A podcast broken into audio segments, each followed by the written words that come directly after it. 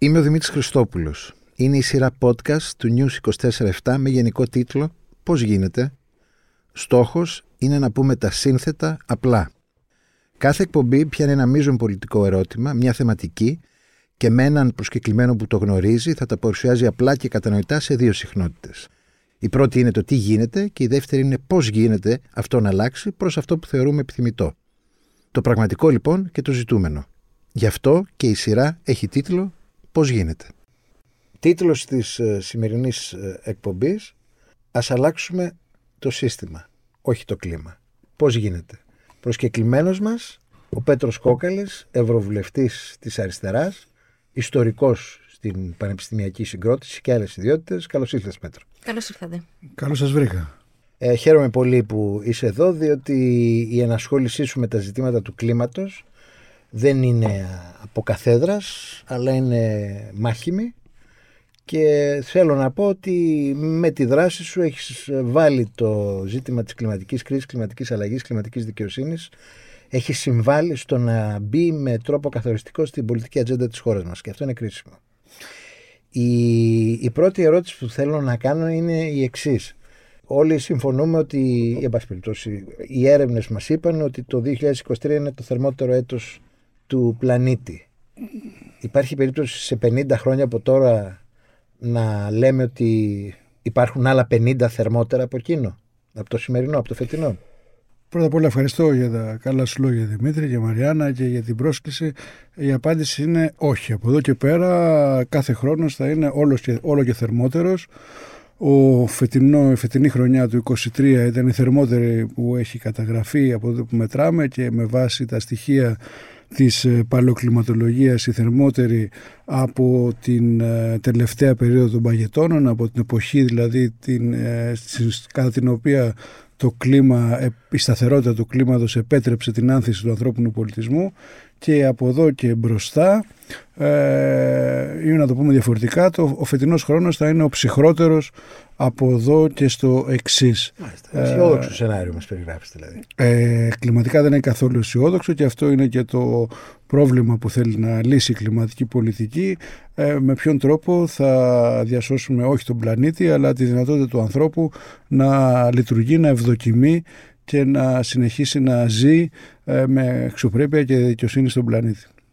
Ε, Αντέχουμε, προλαβαίνουμε να τα κάνουμε αυτά, ή είμαστε, παίζουμε πλέον και μια συνθήκη εξαιρετικά εξαντλητική? Νομίζω ότι είναι κρίσιμο, νομίζω ότι είναι κρίσιμο να, να αντιληφθούμε τον τρόπο με τον οποίο δομείται η Παγκόσμια Συμφωνία για την Αντιμετώπιση της Κλιματικής Κρίσης, δηλαδή η Συμφωνία των Παρισίων, η οποία έχει τρία πόδια εξίσου σημαντικά. Το πρώτο πόδι είναι ο μετριασμός, δηλαδή αν φανταστούμε ότι αυτή τη στιγμή ε, ο, ο άνθρωπος έχει... έχει θέσει τον εαυτό του σε αυτή την υπερθέρμανση. Καταρχήν, πρώτα απ' όλα να πούμε ότι η υπερθέρμανση του πλανήτη δεν είναι, και ευτυχώς δεν είναι μία θεομηνία. Δεν, είναι ένα γεω... δεν έχει θυμώσει ο Θεός μαζί μας. Επίσης δεν είναι ένα γεωλογικό φαινόμενο, δεν είναι ένα μετεωρολογικό φαινόμενο, δεν συμβαίνει η ρήμη του ανθρώπου, και αυτό είναι το καλό σενάριο, διότι αν συνέβαινε από μόνη της η γη το έκανε, δεν θα είχαμε καμία δυνατότητα να αντιδράσουμε. Είναι ανθρωπογενής και οφείλεται στην αυξανόμενη κατανάλωση, καύση ορυκτών καυσίμων, και άρα στη συγκέντρωση αερίων θερμοκηπίου, και άρα είναι ανθρωπογενής, και γι' αυτό ακριβώς έχουμε τη δυνατότητα να επέμβουμε για να κάνουμε κάτι. Τι μπορούμε να κάνουμε? Πρώτα απ' όλα μπορούμε να μειώσουμε την ένταση της υπερθέρμανσης, δηλαδή να μετριάσουμε. Δηλαδή... Αυτό το κάνουμε εμείς στην Ελλάδα. Ε, το κάνουμε και στην Ελλάδα, το κάνουμε και σε όλον τον κόσμο όλο και περισσότερο. Στην Ελλάδα, παραδείγματος χάρη, φτάνουν μέρες που έχουμε εκατό τοις εκατό ενέργεια από ανανεώσιμες πηγές ενέργειας, δηλαδή από μη ανθρακικές πηγές ενέργειας, από ενέργεια που δεν παράγεται από πετρέλαιο, κάρβουνο ή ορυκτό καύσιμο, μεθάνιο. Αυτό είναι πάρα πολύ σημαντικό να σκεφτούμε ότι πριν δεκαπέντε χρόνια αυτός, αυτό το ποσοστό ήταν μηδέν. Mm. Και σήμερα φτάνουμε και στο εκατό ορισμένες μέρες, αλλά σε μέσο όρο στη χρονιά είμαστε περίπου στο τριάντα πέντε τοις εκατό, και εμείς και πάρα πολλές χώρες. Είναι τεράστια λοιπόν η, η πρόοδος σε αυτό το κομμάτι. Ε, Αυτό λοιπόν είναι ο μετριασμός. Είναι να μειώσουμε, δηλαδή, φαντάζομαι ότι έχουμε μια κατσαρόλα που βράζει. Το πρώτο πράγμα που θέλουμε να κάνουμε για να σταματήσει να, να βράζει είναι να χαμηλώσουμε την ένταση. Το δεύτερο πράγμα είναι η προσαρμογή, διότι ε, πώς θα προσαρμοστούμε σε αυτό στο οποίο θα καταλήξουμε. δουλεύουμε. Η προσαρμογή ό... μου θυμίζει κάτι σαν, επειδή αυτό που λέγαμε πριν είναι ένας μυθιλιδατισμός. Δηλαδή, παλεύουμε να συνηθίσουμε το δηλητήριο στο οποίο βάλαμε τον εαυτό μας. Ναι, καλό είναι όμως όταν ξέρουμε ότι δηλητηριαζόμαστε να κάνουμε κάτι γι' αυτό. Okay. Ε, επομένως, αυτή τη στιγμή, επειδή ο πλανήτης είναι ένα τεράστιο σύστημα το οποίο έχει μεγάλες αδράνειες, ε, ακόμα και σήμερα, αν με κάποιο καταπληκτικό τρόπο σταματάγαμε επιτέλους να χρησιμοποιούμε πετρέλαιο, άνθρακα και κάρβουνο και ορυκτά καύσιμα, ε, στην καλύτερη περίπτωση θα φτάσουμε στον συν ενάμιση βαθμό ε, από αυτόν ο οποίο, για τον οποίο, για να το πω με όρους προσαρμογής, από αυτόν για τον οποίο είναι κατασκευασμένο οι τεχνικές προδιαγραφές για το σύνολο των υποδομών μας. Παραδείγματος χάριν ο Κηφισός, παραδείγματος χάριν ο Κραυσιδόνας στο Βόλο, που είδαμε για ποιες βροχοπτώσεις ήταν κατασκευασμένος.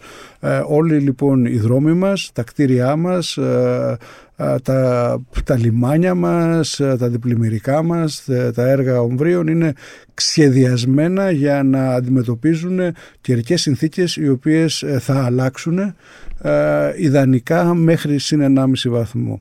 Αυτό είναι η προσαρμογή. Και το τρίτο βεβαίως είναι το κομμάτι των ζημίων και απολειών, το loss and damage, το ποιος θα πληρώσει αυτά τα οποία δεν α, μπορέσουν, είναι πέραν της προσαρμογής. Άρα μετριάζουμε, προσαρμοζόμαστε και αποζημιώνουμε. Και αποζημιώνουμε. Αυτά τα τρία. Να μείνουμε λίγο στο προσαρμοζόμαστε. Μάλιστα. Και στο τι ναι, εννοούμε μάλιστα. Ακριβώς. Γιατί εμένα μου ακούστηκε σαν αυτό που να περιγράψετε μια ολική αναδημιουργία του, του συστήματος από τις υποδομές μέχρι...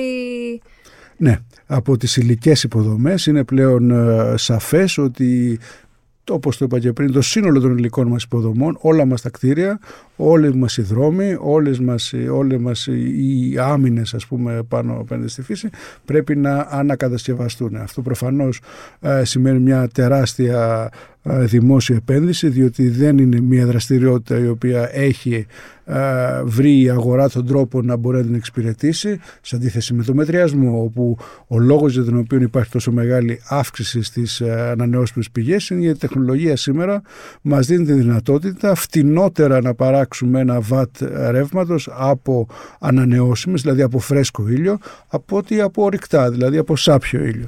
Α, στην περίπτωση της προσαρμογής αυτό δεν συμβαίνει. Δηλαδή, όταν λέμε, παραδείγματος χάρη, η κυβέρνηση μας λέει ότι θα πρέπει να κάνουμε ατομικές ασφάλειες για τα σπίτια, να κάνουμε ατομικές ασφάλειες, όμως και οι ασφαλιστικές εταιρείες δεν είναι ηλίθιες και καταλαβαίνουν ότι ό,τι και να κάνουμε εμείς, κανένας ιδιώτης δεν μπορεί να κάνει αντιπλημμυρικά. Άρα, ε. αυτό που λες μου θυμίζει λίγο αυτή τη συζήτηση που γίνεται σχετικά με τα πλαστικά καλαμάκια, να μην χρησιμοποιούν τα άτομα πλαστικά καλαμάκια εν είδη μιας μεταβίβασης πάλι στην... στο άτομο και τις ευθύνες του. Ε, όχι, δεν είναι έτσι. Ε, το, η πίεση και ο πολιτικός δρόμος είναι οι κυβερνήσεις να απαγορεύσουν την παραγωγή και την πώληση πλαστικών καλαμακίων. Ναι, αλλά, ε, ε, προφανώς ε, υπάρχει και ένα θέμα ε, διαμόρφωσης της ζήτησης, όπως έχουμε παραδείγματος χάρη στο ζήτημα της ενεργειακής κρίσης. Έτσι. Ε, βεβαίως είπαμε ότι θα πρέπει να απεξαρτηθούμε από το, από το ορυκτό αέριο της Ρωσίας. Αυτό σημαίνει ότι θα πρέπει να μειώσουμε και τη ζήτηση. Ειδικά τη ζήτηση η οποία είναι, είναι σπαταλώδη ζήτηση. Δηλαδή, όταν έχουμε σπίτια τα οποία είναι, δεν είναι μονομένα και έχουμε ε, ε, υπερκατανάλωση, δηλαδή χρησιμοποιούμε ενέργεια που δεν την καρπονόμαστε, θα πρέπει να την μειώσουμε. Είναι ένα μεγάλο κομμάτι λοιπόν της μείωσης ζήτησης. Και προφανώς είναι ζήτημα ατομικής ευθύνης να μειώσουμε εμείς τη ζήτησή μας για προϊόντα τα οποία γνωρίζουμε ότι ε, ε, κάνουν κακό στον άνθρωπο, είτε αυτά έχουν, αφορά τα καύσιμα, είτε αφορά τη ρύπανση όπως είναι τα πλαστικά, είτε αφορά τη μείωση βιοποικιλότητας, αλλά προφανώς πλέον δεν είμαστε στο σημείο όπου η ατομική ευθύνη μπορεί να μας οδηγήσει σε έναν χώρο που θα είμαστε ασφαλείς. Mm-hmm. Ε, πάντως αυτό, να επιμείνουμε σε αυτό που συζητάγαμε και προηγουμένως, ότι πολλοί κόσμος, επειδή ευαισθητοποιείται όσον αφορά τα ζητήματα του περιβάλλοντος, της κλιματικής κρίσης, της καταστροφής και όλα αυτά που περιγράφουμε, ανταποκρίνεται σε αυτό, ασχέτως και αν εμείς το χαρακτηρίζουμε ατομική ευθύνη, ότι ε, ανταποκρίνεται, είτε έχει να κάνει με την ανακύκλωση, είτε με την μειωμένη χρήση πλαστικών, ε, αλλά από την άλλη είναι σαν να μην, ε, σαν, σαν να μην υπάρχει και αντίστοιχη πολιτική που να μπορεί να, να προστατεύσει. Φαντάζομαι ότι αυτή είναι μια κουβέντα που κάνετε συχνά σε αυτή τη σειρά, ε, κατά ποιον τρόπο μπορεί να περάσει οδήγησε σε μια πολιτική δράση η ατομική συνείδηση. Ναι, οπωσδήποτε ο κάθε ένας από εμάς θα πρέπει να πιέσει και ως καταναλωτής, αλλά νομίζω ότι στη δικιά μου τουλάχιστον σκέψη η κρίσιμη επιλογή της ατομικής συνείδησης είναι η πολιτική δράση. Τι θα ψηφίσεις, τι θα κάνεις. Πάω συχνά σε σχολεία, διότι για κάποιο περίεργο λόγο οι ευρωβουλευτές επιτρέπεται να πάνε σε σχολεία, ενώ οι βουλευτές όχι, και με ρωτάνε νέοι άνθρωποι τι πρέπει να κάνουμε mm, και η απάντησή yeah. μου είναι ότι πρέπει να βγουν στους δρόμους. Πρέπει να βγουν στους δρόμους, να κάνουν διαδηλώσεις, να απαιτήσουν ασφάλεια για το μέλλον τους, να απαιτήσουν ε, ε, αποζημίωση και προσαρμογής ε, για τις συνθήκες τις οποίες θα ζήσουν, για τις οποίες δεν ευθύνονται. Και αυτό είναι και το ζήτημα της κλιματικής δικαιοσύνης. Ε, εδώ και πολλά χρόνια στην Ελλάδα συσσωρεύονται φυσικές καταστροφές οι οποίες ε, μετασχηματίζουν το χώρο και την ύλη ε, με τρόπο που πρέπει να είναι κανείς ανόητος να νομίζει ότι είναι απλώς κακές στιγμές της ιστορίας ή θεομηνίες. Ναι. Αναφέρομαι, ξέρω εγώ, στο, σε αυτό που έγινε στη φοβερή πυρκαγιά στον Έβρο ή την πλημμύρα στη Θεσσαλία.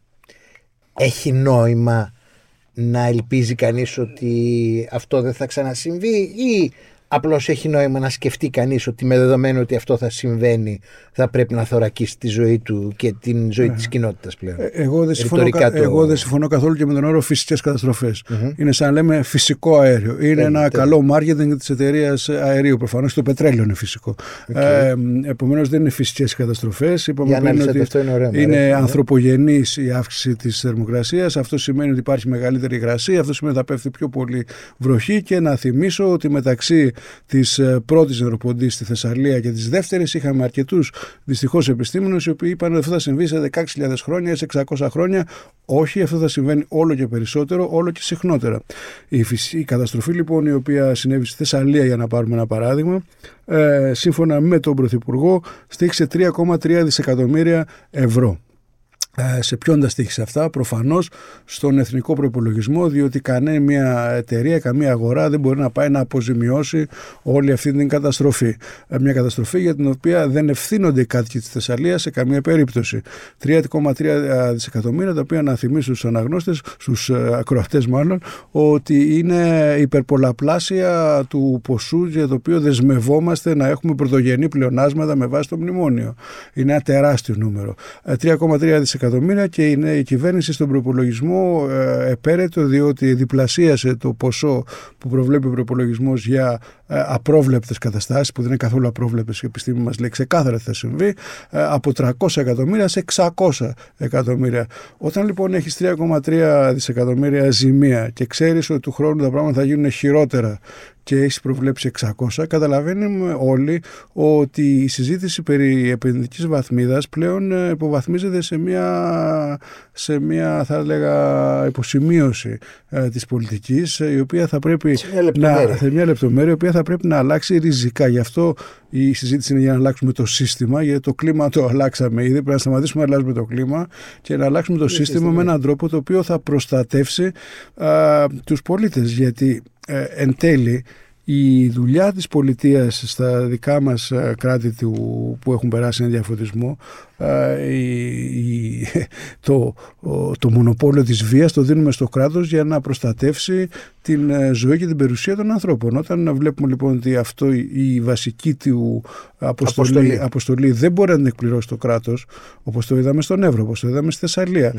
ε, εκεί πολύ γρήγορα θα έχουμε φαινόμενα εκφυλισμού της δημοκρατίας, όπως τα είχαμε στην, στον Εύρο με τους ε, ε, αυτόκλητους εκδικητές, με τους ανθρώπους που, που, που τους βιτζιλάνδες που κυνηγάγανε ε, μετανάστες οι οποίοι την ίδια ώρα και γόντουσαν στα δάση, ε, όπως το είδαμε στη Θεσσαλία με, το, με πολίτες να δέρνουν ερετούς στη Λάρισα και ερετούς να δέρνουν πολίτες στο Βόλο, όπως το είδαμε στο βήμα της Βουλής με τον Πρωθυπουργό να ε, να λέει ότι είναι ανθρωπογενείς οι αιτίες της. Όχι μόνο αυτό, να λέει ότι ε, η, το Εθνικό Αστεροσκοπείο Αστεροσκοπείο, που είναι ο αρχαιότερος επιστημονικός φορέας της χώρας, ασκεί πολιτική, να λέει ότι ο δορυφόρος του, της Ευρωπαϊκής Ένωσης δεν τα είδε καλά τα πράγματα, mm. ε, όπως ε, με την κατάργηση της αρχής της διαφάνειας, ε, λέγοντας ότι σε κατάσταση έκτακτης ανάγκης η δημοκρατία θα πρέπει να παρακάμψει κάποιες διαδικασίες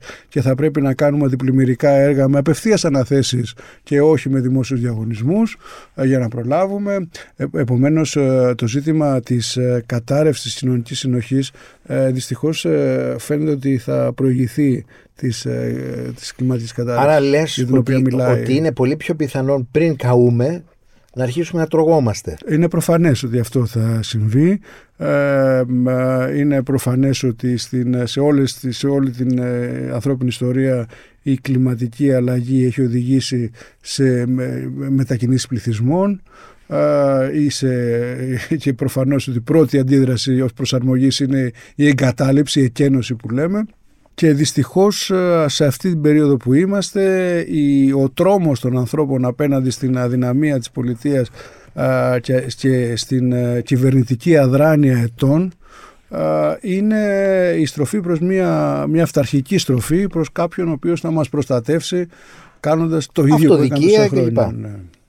Υπάρχει ένα τρίπολο το οποίο εγώ βλέπω να αναδεικνύεται από τα, από τα λόγια σου και από τα συμφραζόμενά τους, το οποίο είναι κλιματική δικαιοσύνη, κοινωνική αλληλεγγύη, κοινωνική δικαιοσύνη και δημοκρατία. Mm-hmm.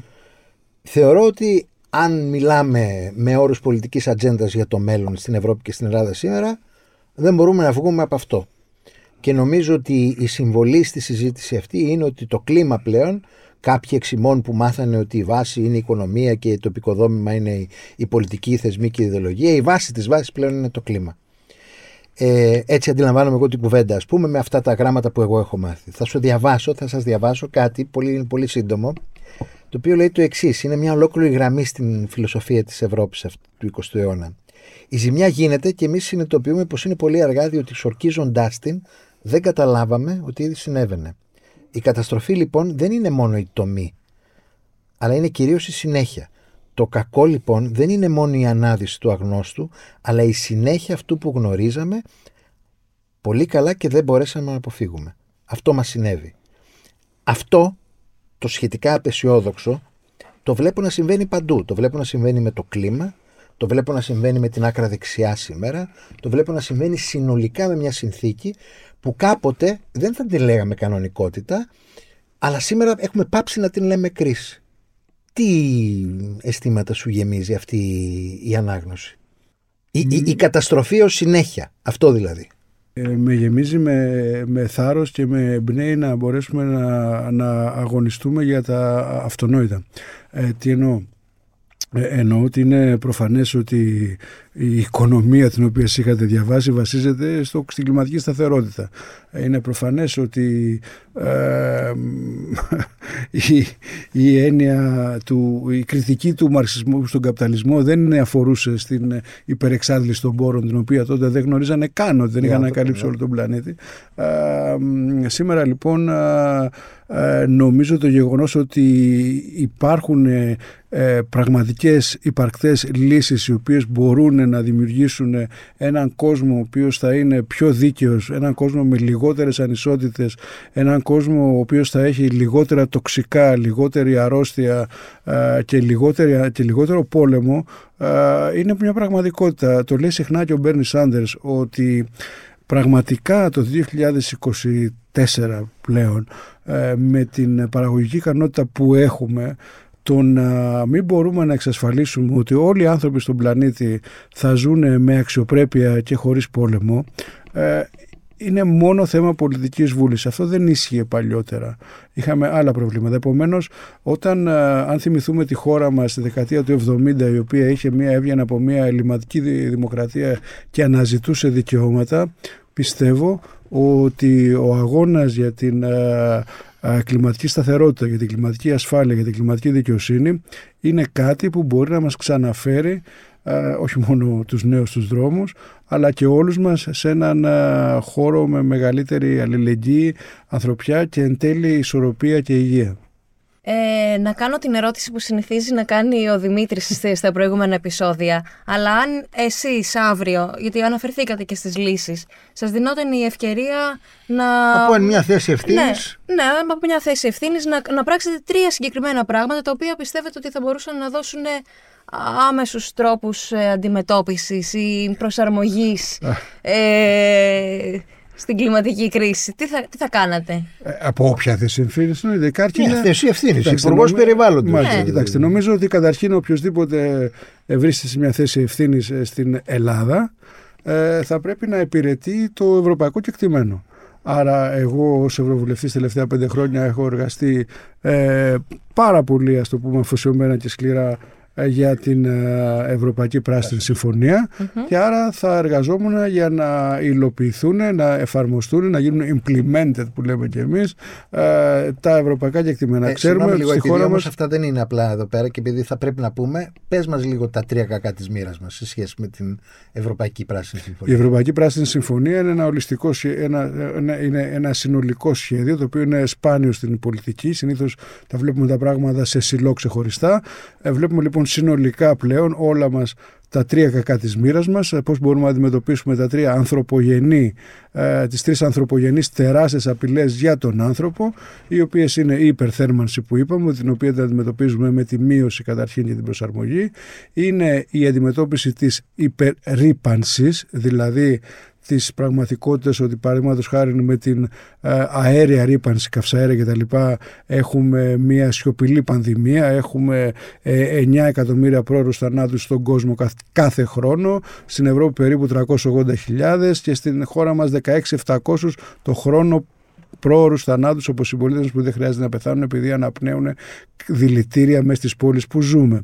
Ε, και αυτό δεν πιάνει την συζήτηση για τα πλαστικά, όπου κάθε άνθρωπος σήμερα στην Ευρώπη τρώει πέντε γραμμάρια, δηλαδή φανταστείτε σε βάρος μια πλαστική πιστωτική κάρτα την εβδομάδα ε, και την, ε, τα διακόσια σαράντα εκατομμύρια μικροπλαστικά που βρίσκονται σε κάθε λίτρο εμφιαλωμένου νερού, τα οποία πλέον περνάνε και στην, από τον εγκεφαλικό φραγμό και δημιουργούν την σύγχρονη επιδημία των καρκίνων και όλων των άλλων μη μεταδεδομένων ασθενειών. Και για να πάμε και στην τρίτη που μας αφορά, η οποία είναι η κατάρρευση της βιοποικιλότητας, η οποία δεν μας αφορά επειδή μας νοιάζει να υπάρχουν περισσότερες πεταλούδες ή περισσότερες αρκούδες. Εμένα προσωπικά καθόλου δεν με νοιάζει. Και σε νοιάζει με, να με, έχουμε και κάνα πουλί παραπάνω, ας πούμε. Με νοιάζει, με νοιάζει στο βαθμό Έλα, που πείτε, προστατεύει τους ναι. ανθρώπους. Ε, και προφανώς νομίζω ότι πλέον έχουμε καταλάβει ότι η πανδημία, τουλάχιστον αν δεν είμαστε συνωμοσιολόγοι, δεν την βγάλανε οι Κινέζοι. Mm. Ε, και επίσης δεν έγινε επειδή τρελάθηκε ένας Κινέζος και έφαγε ένα παγκολίνο. Έγινε επειδή είναι μια ζωονόσος, όπου με άλλη φρικτή λέξη που μάθαμε στην πανδημία, οι οποίες δυστυχώς ζωονόσες, δηλαδή η μεταπίδηση ε, ε, παθογόνων από την άγρια φύση, η οποία πιέζεται από την ε, επέλαση του ανθρώπου και την κατάρρευση της βιοποικιλότητας, ε, οι οποίες έχουν την ίδια συμπεριφορά με τα ακραία καιρικά φαινόμενα. Δηλαδή γίνονται πιο συχνά και πιο, σφοδ, και πιο σφοδρά όσο περνάει ο χρόνος, ξεκινώντας από τα τέλη του προηγούμενου αιώνα με το AIDS, το έμπολα, το MERS, το SARS, τη γρίπη της Καμήλας, τη γρίπη της Αγελάδας, της τρελής Αγελάδας, ε, την γρίπη του Νείλου και, και το καθεξής. Ε, επομένως ζούμε σε μια εποχή πανδημιών. Από αυτά τα πράγματα θέλει να μας προστατεύσει η Ευρωπαϊκή Πράσινη Συμφωνία, επαναδιατάσσοντας και την οικονομία και την κοινωνία και κατά τη δικιά μου άποψη είναι η ώρα επαναδιατάσσοντας και την ε, πολιτική συζήτηση. Ο καπιταλισμός. Ο υπαρκτός, ο, υπαρ, ο, ο, υπαρκτός καπιταλισμός. ο υπαρκτός καπιταλισμός μπορεί να το κάνει αυτό το πράγμα. Σε καμία, δηλαδή, σε καμία περίπτωση. Δηλαδή τώρα, χωρίς πλάκα, δηλαδή, δεν, εντάξει, έχει και λίγο, έτσι είναι και προβοκατόρικο. Αλλά, δεν νομίζω ότι είναι αστείο αυτό που συζητάμε. Ναι, ναι, όχι, δε, δε, όχι είναι προβοκατόρικο mm. η ερώτηση. Δηλαδή, ο, ο καπιταλισμός ως ένα σύστημα το οποίο βασίζεται σε όλα αυτά τα χαρακτηριστικά γύρω από το άτομο, την ευθύνη του, τη δυνατότητά του, τη δεξιότητά του κτλ. Είμαι απεσιόδοξος. Νομίζω ότι δεν μπορεί να. Δεν, μπορεί δεν να είσαι απεσιόδοξος. Είσαι, είσαι, όχι απεσιόδοξος, δεν γίνεται μάλλον. Είσαι ρασιοναλιστής. Ναι, ε, ναι. Είσαι... Άρα τι κάνουμε. Καταρχήν να. να... Είναι αντικαπιταλιστικό το σχέδιο. Όχι, όχι, μισό λεπτό, μισό λεπτό. Καταρχήν να αναγνωρίσουμε ότι, όπως είπαμε, ότι η κλιματική κρίση και η υπερθέρμανση δεν είναι θεομηνία. Έτσι, έτσι. Ε, είναι πολιτική επιλογή. Ποιανού είναι η πολιτική επιλογή? Του υπαρκτού καπιταλισμού. Είναι δηλαδή, πολιτική του... επιλογή είναι μια κατάσταση που δημιουργείται από πολιτικές επιλογές. Δεν θεωρώ ότι είναι πολιτική επιλογή να, να, να, να γίνει αβίωτη η ζωή μας. Απλώς είναι μια παράπλευρη απώλεια άλλων επιλογών. Έτσι το αντιλαμβάνομαι εγώ. Δεν νομίζω καλά. Ότι μπορεί η ζωή ούτε η δικιά μου, ούτε η δικιά σου, ούτε της Μαριάννας, ούτε κανενός από αυτούς που μας ακούει να θεωρηθεί ως παράπλευρος, να είναι αδίωτη. Η, η, η δουλειά ναι. της κοινωνίας, της οικονομίας, της πολιτικής είναι να είναι βιώσιμη και να ήθελα να πω και ευβίωτη, αν μπορώ να το πω, η ζωή. Ναι, ναι. Επομένως, λέω, δεν θέλω ε... να μας κάψουν, ε. απλώς και το να καούμε μέσα σε όλο αυτό, εντάξει, θα το σηκώσουν αρκεί να γίνεται η δουλειά τους. Αυτό λέω. Δεν λέω ναι, ότι ναι, αυτό ναι, εννοώ. Ναι, ναι, ναι. Εγώ, δεν, εγώ, εγώ, εγώ όμως αντιστρόφως λέω ότι η δουλειά τους δεν γίνεται. Ε, Πάμε δε, δεν γίνεται. Δε βγαίνει. Okay. Ε, έχουμε από την περίοδο ε, στα τέλη της δεκαετίας του ογδόντα, όπου εγκαθιδρύθηκε το δόγμα ότι η αγορά θα τα λύσει όλα μόνη της και η πολιτική δεν χρειάζεται, mm. από την περίοδο που αποφασίσαμε ότι πρέπει να αποεπενδύσουμε από τα δημόσια αγαθά, τις δημόσιες υπηρεσίες και πρέπει να, να κάνουμε deregulate, πώς λέγεται, να, απο, απορριθμίσουμε. να απορριθμίσουμε όλες τις αγορές. Αυτό έχει οδηγήσει σε μια ε, εκτείναξη και των ανισοτήτων των κοινωνικών, άρα διαβρώνουμε και την κοινωνική συνοχή που είναι αυτό που μας κρατάει όλους μαζί, αλλά και των πλανητικών ορίων. Ε, αυτό δεν μπορεί να συνεχίσει. Είναι σαφές ότι αυτό θα μας οδηγήσει ε, σε μια...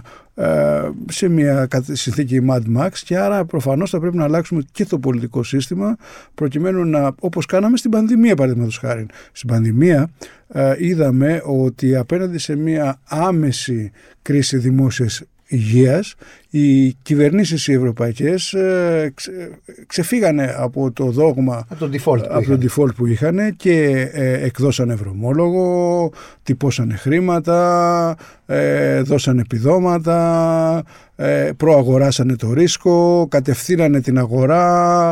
Ε, κράτος σοβαρό, εμπασχετικό. Κράτος με πρωτοβουλίες κλπ. Μάλιστα. Την ίδια ώρα, βέβαια, είδαμε ότι οι ίδιες ευρωπαϊκές κυβερνήσεις, οι οποίες υποτίθεται είναι και ε, η κυβωτός του διαφωτισμού και της δημοκρατικότητας, ε, ε, μας κλείσανε σπίτια μας, απαγορεύσανε τις συναθρήσεις ε, και κάνανε όλα αυτά τα πράγματα. Επομένως, τίποτα δεν είναι δεδομένο. Εδώ βρισκόμαστε σε μια κατάσταση έκτακτης ανάγκης και το κρίσιμο πολιτικό ζητούμενο είναι πώς σε συνθήκες έκτακτης ανάγκης διατηρούμε και αν θέλετε εμπλουτίζουμε το δημοκρατικό κεκτημένο. Διότι αν θες να το κάνεις με έναν τρόπο που το κάνει η Κίνα πολύ επιτυχημένα, μπορείς να το κάνεις πολύ πιο επιτυχημένα. Η Κίνα δεν είναι τυχαία πρωτοπόρος στην, στη μάχη για τις ανανεώσιμες, δεν είναι τυχαία πρωτοπόρος στα ηλεκτρικά αυτοκίνητα, στα φωτοβολταϊκά, σε όλα αυτά τα πράγματα. Διότι έχει ένα κεντρικό σχεδιασμό, έχει μια έλλειψη δημοκρατικότητας. Στην Ευρώπη λοιπόν το ζητούμενο είναι πώς θα μπορέσουμε να διατηρήσουμε αυτό που, μας, που είναι η κληρονομιά μας. Δεν έχει και ορυκτά εκείνα. Ή όχι. Γιατί έχουμε εμείς. Εντάξει, λέω. Πάντως αυτή η αίσθηση του κατεπήγοντος που περιγράψατε προηγουμένως ε, για την περίοδο του, της πανδημίας δεν φαίνεται να διαπερνά και την, ε, αυτό, αυτό που περιγράφουμε ως κλιματική κρίση, την ανησυχία για, τη, για την κλιματική κρίση. Και φαίνεται γιατί είναι χειμώνας. Το καλοκαίρι φαίνεται μια χαρά. Και στην Ελλάδα να θυμίσω τον καύσωνα Κλέον, ο οποίος ήταν δεκαπέντε μέρες με πάνω από σαράντα τρεις βαθμούς ε, και βεβαίως του χρόνου θα είναι ίσως δεκαοκτώ μέρες με σαράντα τέσσερις βαθμούς ή του παραχρόνου θα είναι σαράντα πέντε. Ε, να θυμίσω ε, την ξηρασία που έχουμε, δηλαδή φαίνεται... Να θυμίσω, στο εντάξει, γεγονός, να θυμίσω ότι είμαστε... δεκαέξι βαθμούς και ότι περνάμε τριήμερα κρύο όπως τώρα καλή ώρα, ναι, τα οποία και, είναι και προφανώς η, η, η, και γι' αυτό είναι και, το, και αυτό είναι και το πολιτικό κενό, δηλαδή δεν έχεις μια κυβέρνηση η οποία ναι μεν Ε, ε, θεωρεί ότι είναι πράσινη, αλλά μας λέει ότι η κλιματική κρίση είναι μια ευκαιρία για την ε, διεύρυνση της ε, τουριστικής περίοδου. Ε, όταν έχουμε αυτό δεν το τουρίστες... Είχε ακουστεί αυτό. Ναι, βεβαίως. Ο Μητσοτάκης είπε ότι με την κλιματική κρίση είναι μια ευκαιρία γιατί θα διευρυνθεί η, η, η τουριστική περίοδο. Τουριστική περίοδος. Σοβαρά, σοβαρά, βέβαια, πιο θα πρέπει να φροντίσουν οι άνθρωποι να μην έρχονται τον Αύγουστο, θα καιγόμαστε και θα yeah. πρέπει να τους κάνουμε, να τους εκενώνουμε ε, και δεν ξέρω αν πιάνει και σε ξένα κινητά το εκατόν δώδεκα, αν έχουμε φτάσει σε αυτό το επίπεδο ψηφιακής ε, ε, της πρόοδου. Ε, όταν έχουμε ε, τον Πρωθυπουργό να, μας, να έχει την άποψη ότι, ε, βρισκο, μα, ότι δεχόμαστε επίθεση από τη φύση, ε, ενώ στην πραγματικότητα αυτό που δεχόμαστε είναι επίθεση από τον εαυτό μας και, και σε κάθε περίπτωση, εάν, το είπα και νωρίτερα, ε, εάν δεχόμαστε επίθεση από τη φύση, ε, είναι προφανές ότι θα χάσουμε, έτσι δεν είναι. Ε, ακούγοντας, εντάξει, έχουμε μιλήσει αρκετές φορές και απλώς τώρα τα ακούω έτσι όλα σε, σε, συμπυκνωμένο, σε συμπυκνωμένη έκδοση. Η πρόβλεψη είναι ότι πώς θα τα καταφέρουμε, πώς mm. θα γίνει δηλαδή να αντέξουμε την καταστροφή την οποία εμείς οι ίδιοι προκαλέσαμε το... με αργό τρόπο. Το να... Διότι πρόσεξε η πανδημία, και ήταν πολύ ωραία η, η αναφορά σε αυτήν, είχε τα χαρακτηριστικά, είχε τα χαρακτηριστικά της τομής. Όλα τα υπόλοιπα, όλες οι υπόλοιπες καταστροφές που συμβαίνουν έχουν τα χαρακτηριστικά του εκφυλισμού. Είτε ο εκφυλισμός της... του κλίματος και της ναι. κλιματικής ασφάλειας, είτε ναι. με τις δημοκρατίες, είτε και πάει ναι. λέγοντας. Ναι. Ε... Δώσε, αξι... Πάμε λίγο τώρα να δούμε πώς θα, ναι. πώς θα να κάνω τα μία, να κάνω μία μικρή παρένθεση και να ναι, πω ναι. ότι είναι πάρα πολύ ενδιαφέρον το τελευταίο βιβλίο της, Ναο, της Νάομι Κλάιν, η οποία είχε γράψει για το δόγμα του σοκ, mm-hmm. ε, στην οποία, στο οποίο περιγράφει την πανδημία σαν το απόλυτο σοκ των πάντων. Mm-hmm. Σαν τον, ο, ο, το Uber shock, ας το πούμε έτσι. Ε, Τώρα, είπες να αντέξουμε. Η λέξη κλειδί είναι να αντέξουμε και άρα η λέξη κλειδί είναι η λέξη ανθεκτικότητα. Πώς θα οικοδομήσουμε Έτσι. ανθεκτικότητα. Γιατί πρέπει να οικοδομήσουμε ανθεκτικότητα? Γιατί έχουμε μεγάλη τροτότητα. Ε, η μεγάλη υπέρβαση που έκανε η ευρωπαϊκή σκηνή, αν θυμόμαστε όλοι ότι στα μνημόνια ζήταγε η κυβέρνηση του ΣΥΡΙΖΑ να γίνει ένα ευρωομόλογο στο οποίο να ε, ομογενοποιήσουμε το χρέος όχι σε, μια, σε κάθε κράτος μέλος αλλά συνολικά στην Ευρωπαϊκή στην Ένωση, ε, έγινε με την πανδημία, με την έκδοση των ομολόγων για την ε, δημιουργία του Ταμείου ε, Ανάκαμψης και κυρίως Ανθεκτικότητας. Μια ευκαιρία η οποία στη χώρα μας δυστυχώς δεν την έχουμε, ε, δεν, δεν την εκμεταλλευτήκαμε. Ε, δεν την εκμεταλλευτήκαμε γιατί δεν είχαμε διαβούλευση, γιατί δεν είχαμε, δεν είχαμε σχεδιασμό, ε, για πάρα πολλούς λόγους. Επομένως η ανθεκτικότητα είναι η λέξη κλειδί. Η ανθεκτικότητα έχει την α, τριπλή, ας το πούμε, υπόσταση της α, κοινωνικής ανθεκτικότητας, της οικονομικής ανθεκτικότητας και της περιβαλλοντικής ανθεκτικότητας. Εν ολίγης, πώς θα μπορέσουμε τους να... Τους θεσμούς που τους βάζεις αυτό. Τους θεσμούς. Έχει θεσμοί, θεσμική ανθεκτικότητα. Στην να μην πολ... διαλύσουμε το σύνταγμά μας. Ας το πούμε στην πολιτική ανθεκτικότητα. Πολιτική, okay. ε, μίλησα νωρίτερα για το πώς, ας πούμε, πώς είναι το διακύδευμα μέσα σε, ένα, σε μια κατάσταση έκτακτης ανάγκης να διατηρήσουμε τους δημοκρατικούς θεσμούς. Ε, αυτό είναι. Ε, αυτή είναι προφανώς οι, οι θεσμοί και ο διαφωτισμός είναι η, η βάση της ανθεκτικότητας, της πολιτικής ανθεκτικότητας. Ε, όμως θα πρέπει να το κάνουμε και με όρους περιβάλλοντος, δηλαδή ποια είναι τα, ποια είναι τα περιβαλλοντικά όρια, ποια είναι τα πλανητικά όρια. Πόσα φυτοφάρμακα αντέχει ο Θεσσαλικός κάμπος, ε, με όρους κοινωνικής ανθεκτικότητας. Ε, γιατί θα πρέπει η Αθήνα να είναι η πρωτεύουσα με τα περισσότερα τροχαία ατυχήματα και περισσότερους θανάτους πεζών στην Ευρώπη? Είναι τόσο πρόβλημα, ε, όπως όλες οι άλλες χώρες, να βάλουμε ένα όριο ταχύτητας τριάντα χιλιόμετρων, το οποίο την ίδια ώρα θα μειώσει και την κατανάλωση καυσίμων και άρα και τις εκπομπές. Καλά, εγώ σε αυτό έχω και ένα άλλο θέμα τώρα, συγγνώμη, κάνω μια μικρή τέτοια. Βλέπω μια κυβέρνηση η οποία ομνύει στο νόμος και τάξη να έχει αφήσει μια κατάσταση οδικής συμπεριφοράς η οποία είναι απερίγραπτη. Μόνο οδικής, γιατί ο παδικής... Δηλαδή αυτό δεν το... δεν ξεπερνάει, δεν ξέρω. Όχι, δεν το αντέχω όμως αυτό το πράγμα. Δεν γίνεται να είναι όλοι να μιλάνε στο κινητό και να οδηγάνε, οι πεζοί να διασχίζουν τους δρόμους λοξά και να μιλάνε και αυτοί στο κινητό. Δηλαδή και όλα αυτά να γίνονται σε μια χώρα που υποτίθεται νόμος και τάξη σκίζει. Αλλά εν πάση περιπτώσει. Μάλιστα, κύριε καθηγητά, σαράντα ένα τοις εκατό. Το σαράντα ένα τοις εκατό ακριβώς, δηλαδή δεν υπάρχει στην ευρωπαϊκή πολιτική αυτή τη στιγμή σκηνή άλλος τρόπος για να δείξεις τον εκφυλισμό της δημοκρατίας σε απλό εκλογικό καθεστώς, παρά μόνο ένας αριθμός, το σαράντα ένα τοις εκατό. Ναι, ναι. Και γίνεται ότι θέλετε σαράντα ένα τοις εκατό. Ναι, νομίζω ότι αυτό δεν μπορεί να, δεν μπορεί να σταθεί άλλο. Αυτή, ο Ιαννός ο οποίος ανέφερες, είναι μια, τουλάχιστον ας περιοριστώ στο κομμάτι το οποίο πάση περιπτώσει διαχειρίζομαι.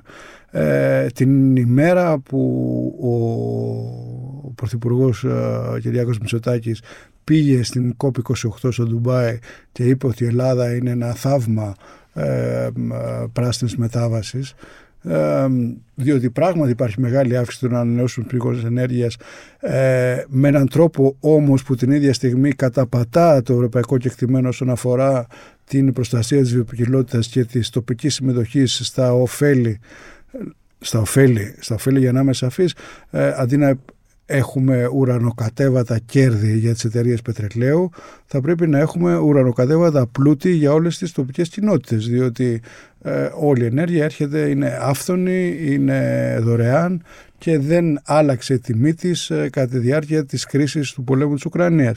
Την ίδια λοιπόν μέρα που ο Πρωθυπουργός πήγε και είπε αυτά τα πράγματα στην κοπ είκοσι οκτώ, την ίδια μέρα ε, εξεδο, εξεδοθεί άδεια για εξορίξεις χερσαίες, να μην πω καν για θαλάσσιες, στην Ήπειρο. Ε, την ίδια στιγμή που είναι η Διεθνής Υπηρεσία Ενέργειας, η οποία είναι ένας πολύ συντηρητικός οργανισμός, έχει πει ότι όχι μόνο ε, ότι, ε, όχι, ότι θα πρέπει να υπάρξει ένα μορατόριο σε νέα κοιτάσματα ορυκτών καυσίμων παγκοσμίως για να μείνουμε στον ενάμιση βαθμό. Γιατί να μείνουμε στον ενάμιση βαθμό? Γιατί αν δεν μείνουμε στον ενάμιση βαθμό, δεν υπάρχει καμία πιθανότητα προσαρμογής και άρα υπάρχει. Άρα, μια... μετά τον ενάμιση βαθμό, την μπιπ. Αυτό είναι το βασικό. Όχι την μπιπ. Για να το πούμε όμως τον μπιπ. Μπιπ σημαίνει βαρβαρότητα.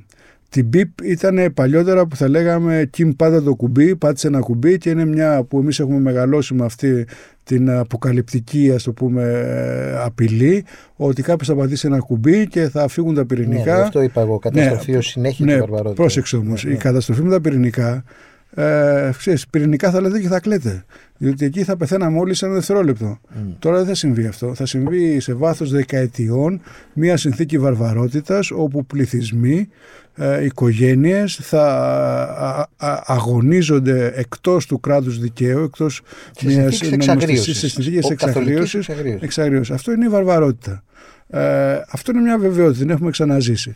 Ε, τα τελευταία διακόσια χρόνια έχουμε ανακαλύψει και τον ε, σοσιαλισμό, αν θες, μετά τον χριστιανισμό παλιότερα. Ε, επομένως, το σύνθημα σοσιαλισμός ή βαρβαρότητα είναι μια πάρα πολύ επίκαιρη συζήτηση αυτή τη στιγμή και νομίζω κρίσιμη. Ε, σίγουρα... Τι εννοείς, κατάργηση της ατομικής ιδιοκτησίας στα μέσα παραγωγής τώρα? Όχι, δεν εννοώ αυτό. Δεν εννοώ αυτό. Ο σοσιαλισμός είναι ένα, μια συνθήκη η οποία την έχουμε γνωρίσει τελευταία διακόσια χρόνια. Έχει πάρει ατραπούς σωστές και λάθος. Σίγουρα ο τότε υπαρκτός σοσιαλισμός δεν ήταν μια σωστή λύση. Σίγουρα και ο σήμερα υπαρκτός καπιταλισμός δεν είναι μια σωστή λύση. Α, νομίζω ότι ο αγώνας για ένα δημοκρατικό σοσιαλισμό με ε, ελευθερίες, με, ε, με ελεύθερη αγορά, αλλά, ελε, αλλά ας πούμε Ε, καθορισμένη από την πολιτική βούληση του, του πληθυσμού, είναι αυτό που είναι το, το, το απαραίτητο ζητούμενο. Τώρα φαίνεται σαν να πηγαίνουμε για φινάλα, όμως ωστόσο έχω μία ερώτηση, και Μαριλένα, άμα θέλεις και εσύ. Εγώ θέλω να ρωτήσω το εξής. Για πρώτη φορά η χώρα μας μετά από καιρό, μετά την περιπέτεια της Θεσσαλικής καταστροφής, έτσι ονομάζω αυτό που έγινε στη Θεσσαλία το Σεπτέμβρη, Θεσσαλική καταστροφή, δηλαδή αντίστοιχο με άλλου, και επίσης γι' αυτό το λόγο δημιουργώ τους συνειρμούς. Ε, έχει πλέον εσωτερικούς και εξωτερικούς κλιματικούς ε, μετανάστες πρόσφυγες. Πώς μπορούμε να σκεφτούμε ότι τουλάχιστον εμείς θα πάψουμε να ξερνούμε, να, να, να ξερνάμε, να βγάζουμε, να, να, να παράγουμε κλιματικούς πρόσφυγες? Διότι το σενάριο ότι η Ελλάδα μετά το Σεπτέμβριο του δύο χιλιάδες είκοσι τρία είναι η ίδια χώρα που βγάζει, που παράγει, που διώχνει κλιματικούς πρόσφυγες, γιατί η Θεσσαλία θα διώξει πρόσφυγες, θα διώξει κόσμο. Ε, ας το πούμε, θα είναι εσωτερική. Καταρχήν να, να πούμε για όσους δεν το έχουν καταλάβει ακόμα, ότι σήμερα που μιλάμε, συμπολίτες μας Θεσσαλοί ε, ζουνε, διαβιούνε στο προσωρινό κέντρο φιλοξενίας ετούντων ασύλου στο Κουτσόχερο. Mm. Ε, δεν είναι κάτι πολύ μακρινό, είναι κάτι που συμβαίνει σήμερα mm, στη χώρα το λέω, μας. Και είναι κάτι που δεν είμαι καθόλου χαρούμενος που το λέω, αλλά είναι κάτι το οποίο θα συμβαίνει και συχνότερα. Είναι κάτι το οποίο όποιος είδε την έκρηξη των πυρομαχικών μέσα σε ένα α, φυλασσόμενο οχυρό του ΝΑΤΟ με την υψηλότερη δυνατή ασφάλεια, το οποίο είναι γυτνιάζουν στη Νέα Αγχίαλο, η οποία είναι μια πόλη με την απόλυτα σωστή ρημοτομία, διότι ήταν μια προσφυγική, προσφυγική από τη μικρασιατική καταστροφή και ήταν αποτέλεσμα μιας φω... που δεν έχει κανένα ψηλό δέντρο και ήταν αποτέλεσμα μια φωτιά η οποία έτρεγε τρεις μέρες, καταλαβαίνει ότι κανένας δεν είναι ασφαλής. Εδώ κανένας δεν είναι ασφαλής να μπει στο τρένο. Ε, επομένως έχουμε ένα πρόβλημα σοβαρό ε, κρατικής πρόνοιας, και εδώ χρειαζόμαστε ένα κράτος ε, πρόνοιας, κλιματικής πρόνοιας, δημοκρατικής πρόνοιας. Ε, είναι σαφές ότι το επιτελικό κράτος ίσως δεν καταφέρνει να επιτελέσει έναν πολυδύναμο εξυγχρονισμό. Είναι σαφές ότι ο χρόνος κυλάει απέναντί μας, είναι ορμά εναντίον μας με θορμής ακαθέκτου, και βεβαίως η, η αντίπαλη πλευρά, η φυσική δυνατότητα της ατμόσφαιρας να συγκρατήσει διοξείδιο του άνθρακα δεν είναι πολιτικά διαπραγματεύσιμη, είναι αμήλικτη. Ε, άρα θα πρέπει να πολύ γρήγορα να βρούμε τον... Πάντως και όμως η Ελλάδα με την Τουρκία ακόμα ε, έχουν ως διεθνή διαφορά τα κοιτάσματα πετρελαίου στο Αιγαίο, ας πούμε. Αυτό δεν... Νομίζω ότι, αυτή, νομίζω ότι κάθε συζήτηση για εξόρυξη νέων υδροχών ανθράκων ε, είναι έγκλημα κατά της ανθρωπότητας, και αν είτε εμείς είτε η Τουρκία κάνουμε κάτι τέτοιο θα πρέπει να βρεθούμε στη Χάγη. Υπάρχει μια μεγάλη συζήτηση, την οποία την ξεκινήσαμε προετοιμαζόμενοι για αυτή την εκπομπή, που αφορά την απεσιοδοξία της γνώσης και την αισιοδοξία της βούλησης. Για την απεσιοδοξία της γνώσης φωτιστήκαμε δεόντως. Δώσε ακόμα ένα στίγμα που θα μπορέσει να φορτίσει την αισιοδοξία της βούλησης. Θα ήθελα να δώσω ένα, ένα ζήτημα για την αισιοδοξία της γνώσης. Θα ήθελα να πω, παραδείγματος χάριν, ότι αυτή τη στιγμή που μιλάμε, στην Ολλανδία, η οποία είναι μια χώρα η οποία δεν έχει την δικιά μας, το δικό μας ουρανοκατέβατο πλούτου του ηλίου, ενάμιση εκατομμύριο νοικοκυριά αυτοπαράγουν και αυτοκαταναλώνουν, ενώ στη χώρα μας κάτω από πενήντα χιλιάδες νοικοκυριά. Ε, θα ήθελα να δώσω την αισιοδοξία της, ε, της γνώσης, όπως είπα και νωρίτερα, ότι σήμερα με μια τεχνολογία που δεν υπήρχε από δεκαπέντε χρόνια καλύπτουμε τουλάχιστον τριάντα τοις εκατό της ενέργειας που έχουμε. Θα ήθελα να δώσω την αισιοδοξία της γνώσης ότι στο Ευρωπαϊκό Κοινοβούλιο α, και στην Ευρωπαϊκή Ένωση α, είναι κοινή γνώση ότι αυτός είναι ο δρόμος να πάμε μπροστά, να πάμε μπροστά. Δηλαδή δεν είναι ε, το γεγονός ότι η, η ελληνική κυβέρνηση αποφάσισε από το Ταμείο Ανάκαμψης και Ανθεκτικότητας κυρίως να μην, ε, πριμ, να μην χρηματοδοτήσει τους τριακόσιους τριάντα δύο δήμους της Ελλάδας με ενάμιση εκατομμύριο τον καθέναν για να δημιουργήσουν μια ε, δημοτική ενεργειακή κοινότητα για να, για να αντιμετωπίσουν ενεργειακή φτώχεια των πιο ευάλωτων συμπολιτών με τον ίδιο τρόπο με τον οποίο έχουν κοινωνικά παντοπολία και κοινωνικά κριτήρια για τους βρεφονιπιακούς σταθμούς, είναι μια πολιτική επιλογή. Επομένως η γνώση υπάρχει, οι λύσεις υπάρχουν, είναι απολύτως αυτή τη στιγμή ένα ζήτημα πολιτικής βούλησης και μιας ικανότητας όποιων πολιτικών το καταλαβαίνουν να διαρρήξουν την, την, ας το πούμε, την προπαγάνδα και την α, α, αίσθηση της, ας, πώς το λένε, στα, το δεν υπάρχει εναλλακτική. Τι είναι, το, there's no alternative, ναι, δεν ναι, ναι. Να, δείξουν, να δείξουν ότι ο μόνος δρόμος αυτή τη στιγμή ε, και δεν είναι καν ο τρίτος δρόμος, είναι ένα είδους οικοσοσιαλισμός. Εγώ πίστηκα ε, για την αισιοδοξία της γνώσης την οποία συμμερίστηκες μαζί μας. Θέλω να σε ευχαριστήσουμε για την παρουσία σου και να πούμε ότι η ελπίδα που υπάρχει έχει ως θεμέλιο την κλιματική δικαιοσύνη, την ασφάλεια και την ανθεκτικότητά μας. Χωρίς αυτό τα πράγματα είναι δύσκολα, και τουλάχιστον η επίγνωση αυτής της δυσκολίας είναι ένα βήμα για την υπέρβασή της. Θα έλεγα ότι θεμέλιο είναι η επιστημονική γνώση, η οικονομική πραγματικότητα και καύση. Απλώς η επιστημονική γνώση, και, τώρα και, μην, μην και, με τσιγκλάς, γιατί η επιστημονική γνώση είναι... Ξέρεις, όπως είπες πριν, υπήρχαν σοβαροί επιστήμονες που λέγανε ότι σε δεκαέξι χιλιάδες χρόνια θα έχουμε... Ε... Ναι, δεν ήταν ακριβώς σοβαροί. Μάλιστα. Εντάξει, δεν είναι απλώς θέμα σοβαρότητας, αλλά τώρα έχουμε και άλλα... Μην το αλλάξουμε θέμα. Πάντως, ευχαριστούμε ιδιαίτερα. Να είστε καλά.